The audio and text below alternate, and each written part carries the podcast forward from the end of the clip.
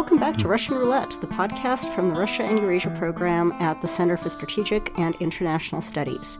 I'm your host, Olga Oliker, here in the CSIS studio with Remains of a Cold and my co host, Jeff Mankoff. I'm glad I'm uh, relegated to second priority in that. Hello. the cold is affecting me more than, more than you are. Um, so, in this episode of Russian Roulette, um, Jeff uh, sat down with Marina Litvinenko, and I'm actually looking forward to hearing um, this podcast. Ms. Litvinenko is an activist campaigner, and she's the widow of Alexander Litvinenko, uh, the Russian dissident who was poisoned in London by Russian government agents some years ago, as differentiated from uh, Sergei Skripal, the um, former Russian spy whose poisoning and his daughters was attempted by. Uh, well, they were agents. successfully poisoned. They just they were successfully poisoned. they just lived. Yes. Okay. So, what did you talk to uh, Marina Litvinenko about, Jeff? Uh, well, we talked about um, what happened to her husband, how she has uh, been received as she sought to discuss it, uh, both in Russia and abroad. Uh, sort of about continuities between her husband's case and the the Skripal case, and a couple of other things too. So I, I think uh, this is going to be an interesting conversation, and I'm looking forward to hearing it. And after that, uh, you get to uh, listen to us respond to some of our mail. Yes, Woo-hoo! it's true. We will answer some mailbag mail. So let's get started.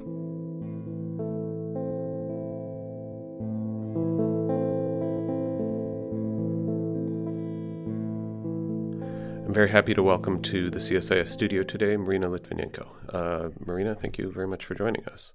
Thank you very much for having me. Yes of course, you became known in the West as a result of uh, the poisoning of your husband, um, Alexander Litvinenko, uh, in 2006. Uh, and since then, you've uh, campaigned uh, on his behalf, on behalf of developing a response, I suppose, to um, those kind of activities. Um, can you tell me a little bit about um, how your campaign's been received, how um, Western governments have, have responded to the, the things that you've been telling them? Uh, again, first of all, thank you very much for this opportunity to talk here. And after 2006, uh, we spent almost 10 years to bring a case of killing my husband for justice. We couldn't, uh, we were seeking for justice, but people who committed this crime were in Russia. Mm-hmm. And Russia uh, strongly denied to extradite these people from Russia to UK. And only things what we could do to, to, to make a public inquiry and to bring all evidence of this case to public view. Mm-hmm and we did it. And uh, it was a lot of uh, difficulties difficulties and it was not so easy way. And i'm afraid it will take me a very long time to talk about this. Mm-hmm. but um, result what we have was extraordinary because in this public inquiry it was proof these two Russian suspects, Andrei Lugovoy and Dmitry Kovtun, did this, they committed this crime, and even more, it was a Russian state behind of this crime, and it was very high probability Mr. Putin knew about this, and former director of FSB Nikolai mm-hmm. Patrushev as well knew about this crime. So, given the presumed role of the Russian state in this act, um, and the fact that the Russian state is not interested in extraditing the, the individuals that you mentioned. What would you like to see the Western governments do uh, in response? You're right. After we produced this public inquiry report and tried to show to all around the world, we need to do something with this. We need to stop uh, people committing this crime and it should not be happened again. But unfortunately, now in two years after that, we need to talk about this again. And now it's another case. It's again in UK, in uh, Salisbury, mm-hmm. uh, against two people, uh, Sergei Skripal and Julia Skripal, and even more. Uh, one British citizen, right. a woman, has died after she was contact with this uh, nerve agent. Mm-hmm. In this case, I could say something was not learned, and what we tried to bring for West government and to do something, it was uh, I can't say it did not take serious, but something was not done enough. Mm-hmm. Do you have thoughts as to what could be done differently or that might be more effective? Uh, first of all, uh, we tried to talk about uh, sanctions then in 2016, and mm-hmm. I'm absolutely agree with this process now. And this has to be um, targeting sanctions. Mm-hmm. I'm not talking about a general sanctions, but people who benefited from Putin's regime, who are very close to, to Putin, and it's obvious they are exhausted uh, resource of Russia, like trading with oil and gas, mm-hmm. should be under sanctions. They don't they're not allowed to spend their uh, money here in United States or in UK or in Europe and to be feel to, to feel safe and mm-hmm. I think it's very serious, not just uh, individual, but a member of family. Mm-hmm. And what sort of response have you gotten from the American government, the British government, uh, and others when you've made that kind of a proposal? I, I had a few meetings here uh, for a few days, and it was a very good reception. Of course, it's not easy time because you are front of some election, and uh, an election where everybody is going to be talking about Russia. Absolutely, yes. And uh, I, I think something is better to prevent than to solve the problem. And when we're talking about a very serious problem as Russia propaganda, mm-hmm. of course, it's a very sensitive material because we're talking about the freedom of speech mm-hmm. and what is very protected here. Right. Now, so we were talking about um, the poisoning cases. Yes. Um, obviously, Russian propaganda has been a big topic of discussion in the context of, of American politics, in the context of transatlantic relations. What is the connection here? What do you see as the connection being between, um, you know, this issue of, of propaganda, interference, whatever you want to call it, uh, on the one hand, and the and the poisoning cases on the other? No, it's a covering because when you're watching Russian TV or when you're watching a uh, uh, program on Russia Today, it's obvious uh, Russia never done it, and and because Russia Today is a very common TV channel in English all around the world, and it's very damaging for people watching this uh, channel because when you see is this like alternative news mm-hmm. channel, and you believe it might be truth but uh, for people watching this TV, it makes a big uh, challenge, mm-hmm. and people just started disbelief to their own government and some to this uh, democracy uh, what you have because uh, all information was provided during these uh, TV channels. I believe very damaging, and what they tried to show during process of my husband case and uh, Sergei Skripal case, uh, it was not Russia at all. It was a British intelligence service. It was a CIA who tried to make an image of Russia as bad as possible. Mm-hmm. Right. So it, it, sounds like, given the limitations on what can be accomplished judicially, because you don't have the suspects, um, that this is really a case about public opinion, and it's a case about, uh, you know, do you or does the Russian government uh, have greater success in terms of mobilizing um, public opinion around the, the particular narrative that they're trying to construct? Is that sort of how you see it? Yes, you're right. Public opinion in Russia uh, looks very strong, particularly after presidential election, and we see all this support to uh, current president of Russia and extending president of Russia for last 18 years.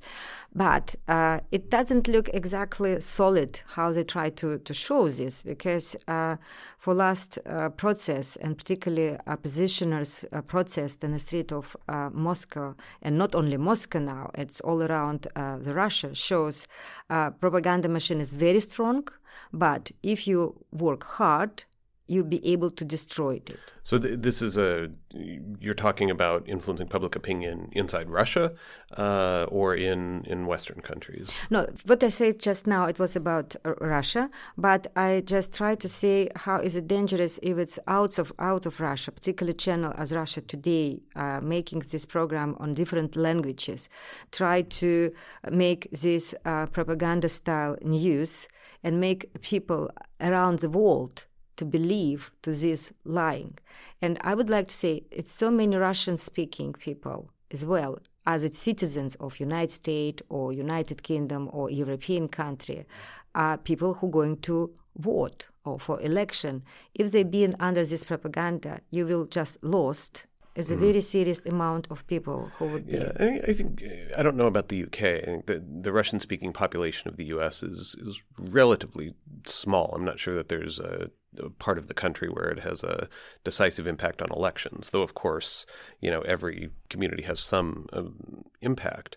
Um, I'm interested in, in sort of your assessment of the the responses. You know, your your husband was poisoned in, in 2006. Um, the Skripals were poisoned just last year. So there's no, this, even this year. Yeah, I guess it's still. Yes, March, it, last March. Yeah, we have a, a strange conception of time right now. Um, so it was this year. Uh, why do you think that, you know, 12 years later, nothing seems to have changed? Um, both were in the UK. Um, both were um, individuals who had been mm-hmm. part of the Russian security services and had, um, for lack of a better word, defected. You know, why wasn't your husband's case a, a wake up call, or why didn't it seem to, to change anything? Uh, of all, 2006, if you remember, it's still period when everybody believed Russia going for a better future and believe after uh, Soviet Union collapsed, Russia never ever turned back. It's not going to be any communist ideology. It's never going to be a Cold War. And even this case, it was very damaging for relationship between UK and Russia, but not other countries. Mm-hmm. Uh, UK didn't receive this international support as strong as it happened this year in 2018 mm-hmm. and uh, business connection. Why do you think that is? I mean why was the support for the uk in 2006 so uh, because between 2006 light? and 2018 we have a lot of things happened. We have experience with mm-hmm. russia. It's georgia 2008 it's ukraine in 2014 and ukraine is not only country. We have malaysian airplane and investigation. Mm-hmm. we have a lot of uh, facts involvement of russia but never cooperated and doing something. And I think a very serious issue for United States involvement in election in 2016. Mm-hmm. And not only in the United States, it was proof in Germany, it was proof mm-hmm. in UK. So the and general perception of Russia and behavior of Russia became unacceptable. And of course, case of Skripal was mm-hmm. uh, so strong taking and international supported because uh, you just said no more you have no more uh, chance to wait. Russia mm-hmm. might be changed. Why? Because for last 18 years we have only one president. We have only one people in a power, and every new president of United States believed if you take George Bush in 2000 who met Putin and said I watched to his uh, soul and uh, to his eye and I saw his Russian soul. Then we saw Barack Obama who believed with Dmitry Medvedev who was a president of Russia for this time. He might mm. make any change. And I, and I'm not accused these people because they believed this, well, I, I uh, think there's an argument that you can make that there are US national security interests that would be served from having a fundamentally different kind of relationship from Russia and I mean, that's a point that is debated constantly um, in this town.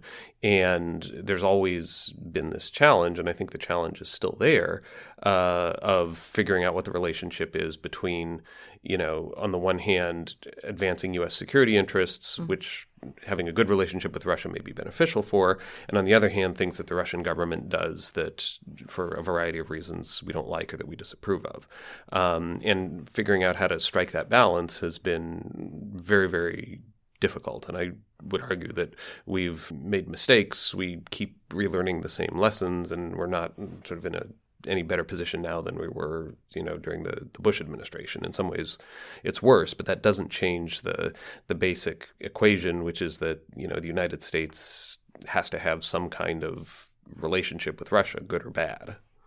Uh, I agree. We can't ignore Russia at all, but you need to be sure who front of you. When it was a Cold War, it was obvious you have a communist country with certain things and you never ever try to prove to be better in a way what you think about democracy. Of course you helped people in a way as a positioner or outspoken but you never try to make people in a top mm-hmm. to understand what is this democracy for West country. But for Russia, who has changed since 1991, it was a very strong belief this country going in a democracy way.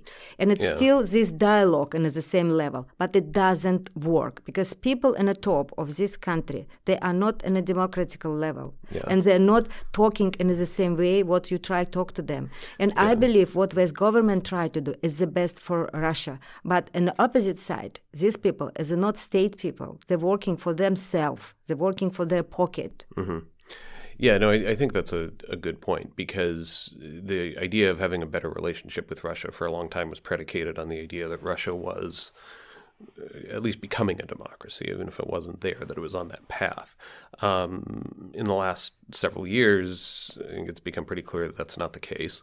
Um, and we in the United States, and I think this is true in Europe as well, are really struggling with this issue of eh, given what Russia is and the fact that it's not going to change in the ways that we may want to see it change, mm-hmm. can you still have a, a functional relationship with it? And of course, that's in part a question about things that happen inside Russia. But as we've seen with the, the poisoning cases, sometimes this goes outside of Russia's borders, mm. and then it becomes a, a, different issue because now you're talking about issues that touch on the sovereignty of of the UK and, and other countries where these sorts of things happen. Um, and so that adds an entirely additional layer to all of this. Um, is there something special about the UK? I mean, why do these things keep seem to happening in, in the UK? Uh, how we do know? UK was a very welcome for Russian money for last 18 years. It was acceptable. And many, many Russian wealthy people came to UK. They did buy property. They brought their family. They started a business.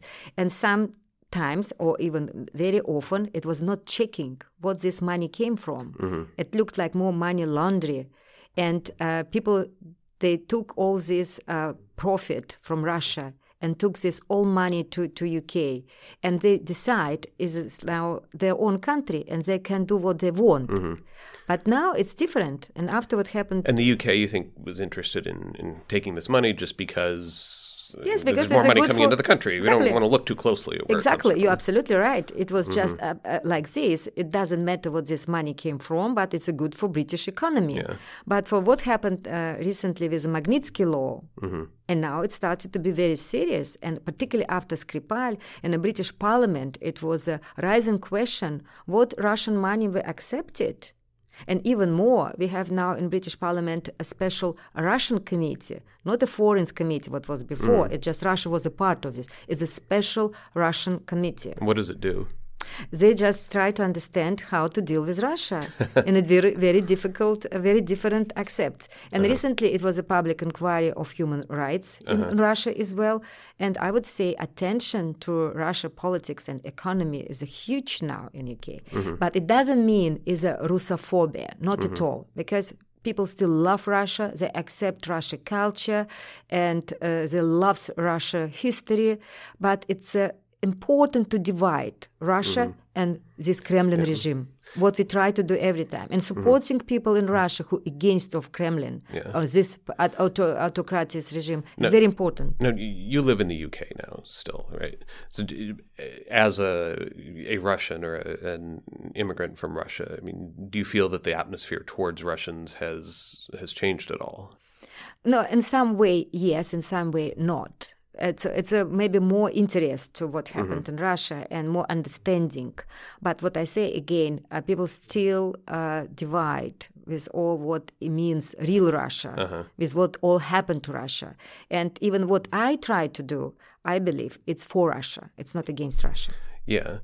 Uh, ordinary people, you know, if you say, "Oh, you're from Russia," they don't, you know, respond differently, perhaps than they would have a couple of years ago. I would say they do a little bit uh, nervous because all we're going back to Russian propaganda. Mm-hmm. If you watch Russian TV, in the two minutes you will be shocked how all presented, all West, all relationship to West. And people living in Russia believe they're just uh, uh, surrounded by enemies, mm-hmm. and everybody uh, Russia to be down, and nobody want Russia to be wealthy and successful. How all this propaganda works? It's on a different level, even for children. And this, of course, makes some uh, big problem. But last World Cup makes some change. And when for one month board was open for many, many different people from different countries, and Russian people saw people love them.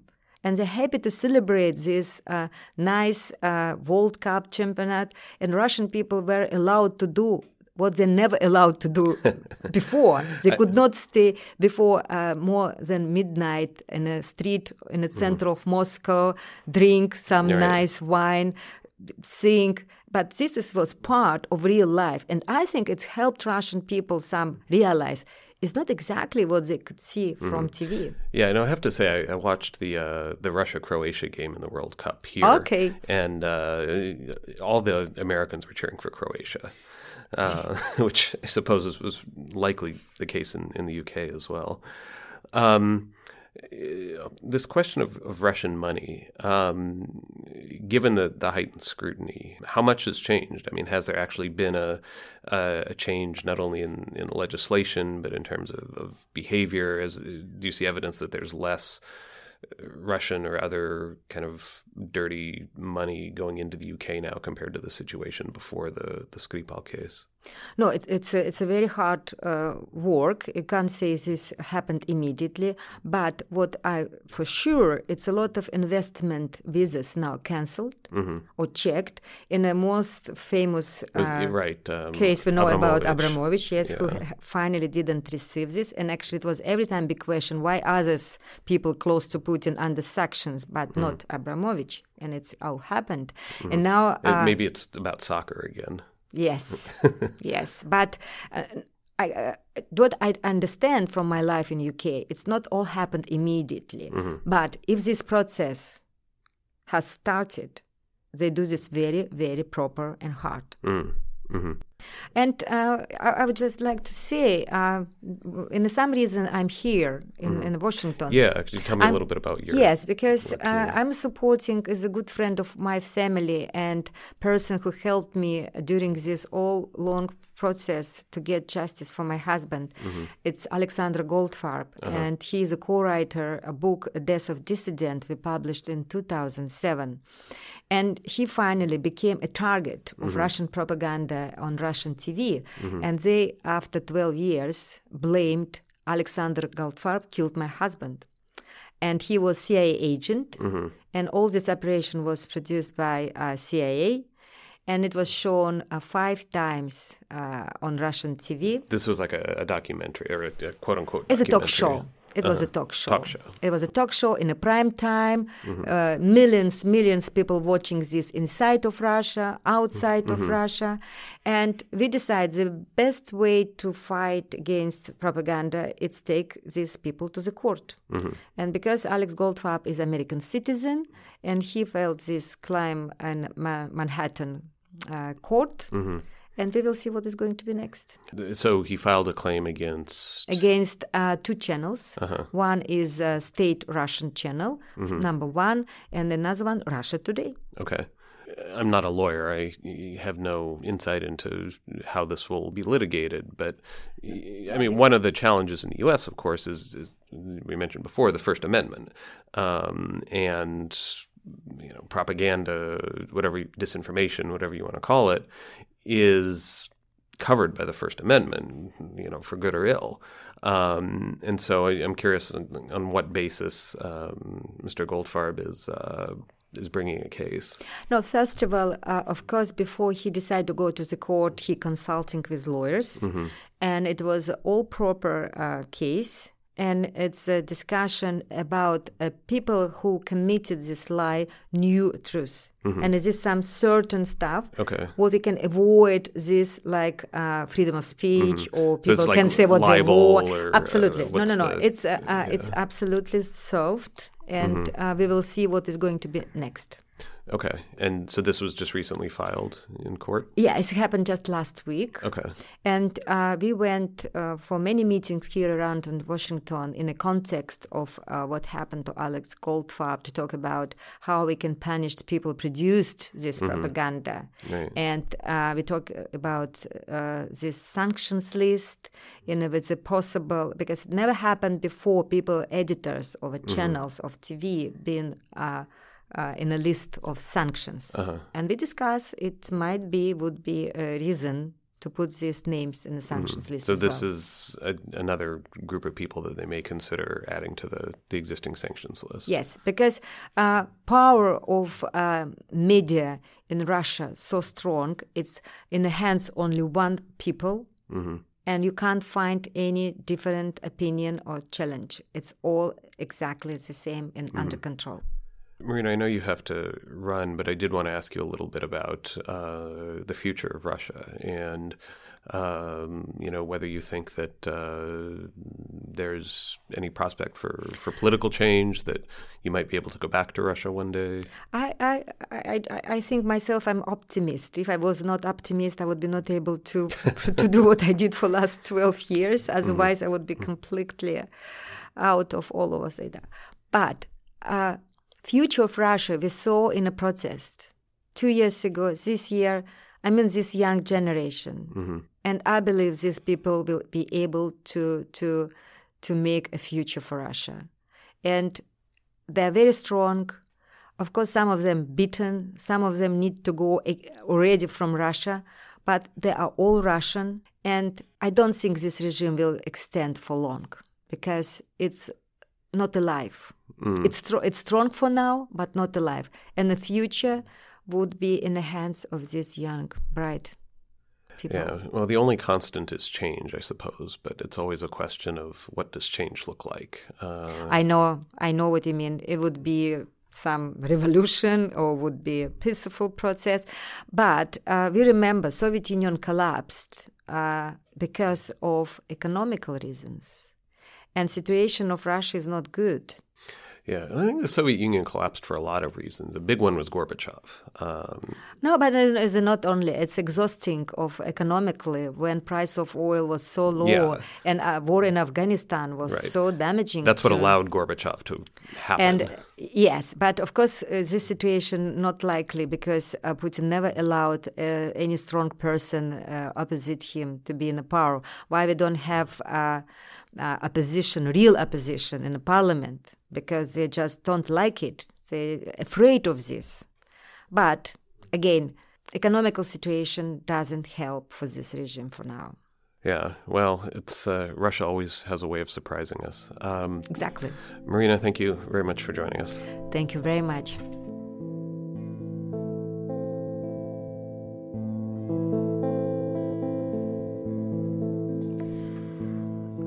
All right, let's read the mail. Let's. Uh, why don't you read the first one? and I'll answer it, and then I'll read the second one, and you'll answer it, and we'll have conversations in between. There we go. Uh, our first message uh, comes to us from Charles Lee uh, in Paris.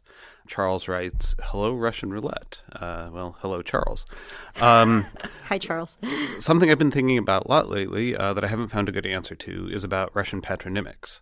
Uh, specifically, I'm curious about same-sex couples and what do they do for naming their children. I'm curious about same-sex parents in Russia more generally. Of course, uh, everyone I've asked this question to so far has says, "Well, first you flee the country." Uh, okay.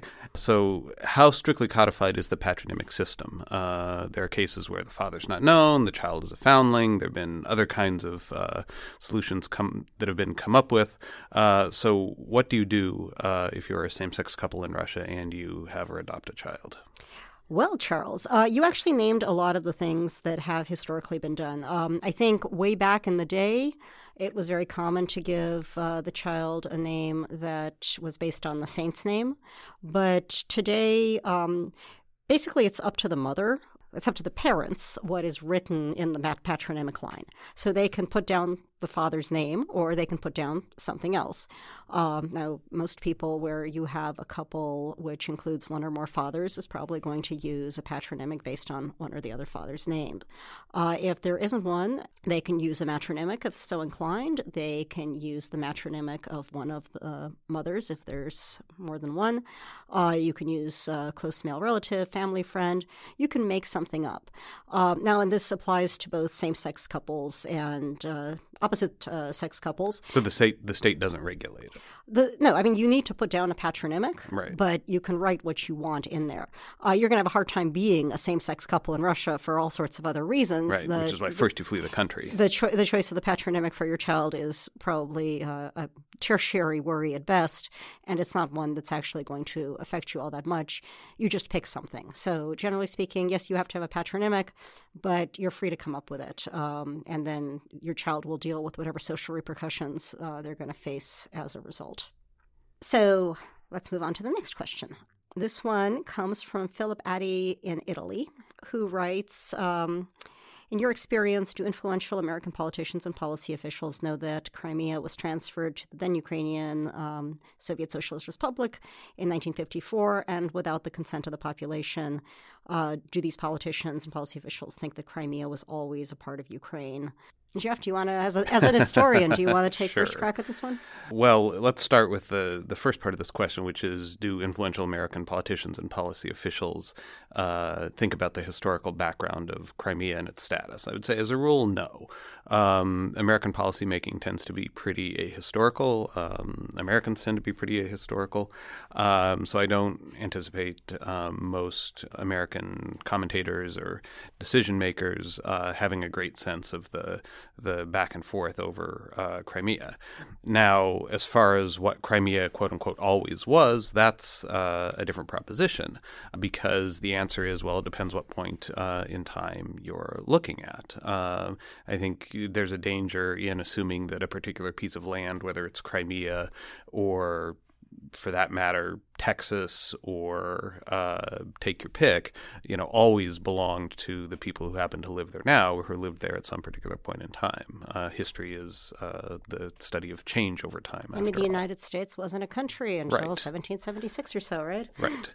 Um, and, you know, it's the same with Crimea. So, um, for several hundred years, Crimea was the homeland of a nomadic khanate, people who were uh, descended from the Mongols, uh, who spoke a, a Turkic language from um, the early Middle Ages.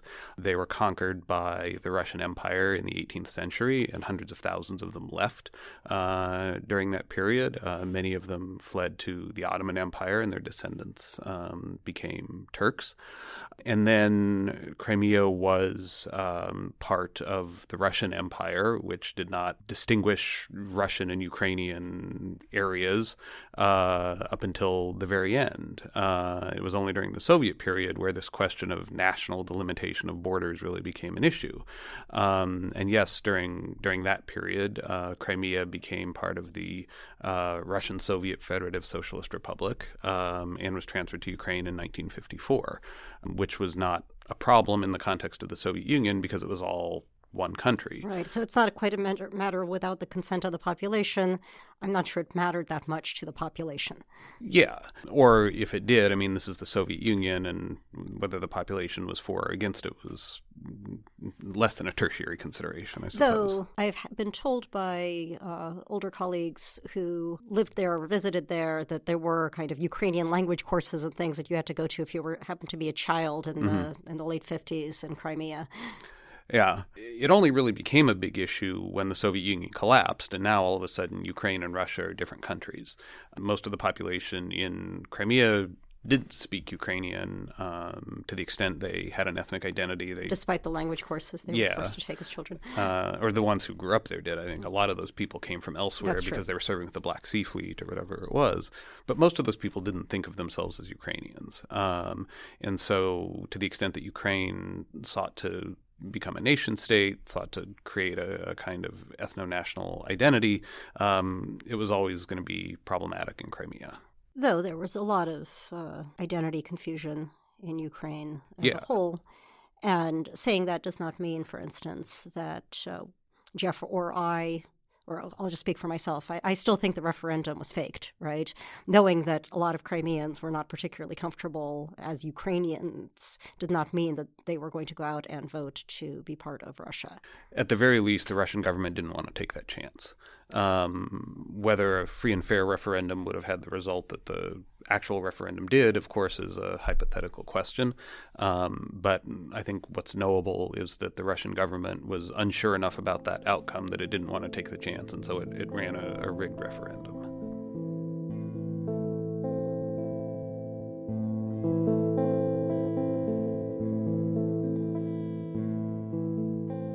That's it for our show today. We've got a link uh, to Marina's bio in the show notes. If you haven't already, please consider subscribing to the podcast on iTunes and maybe leave us a rating or a review.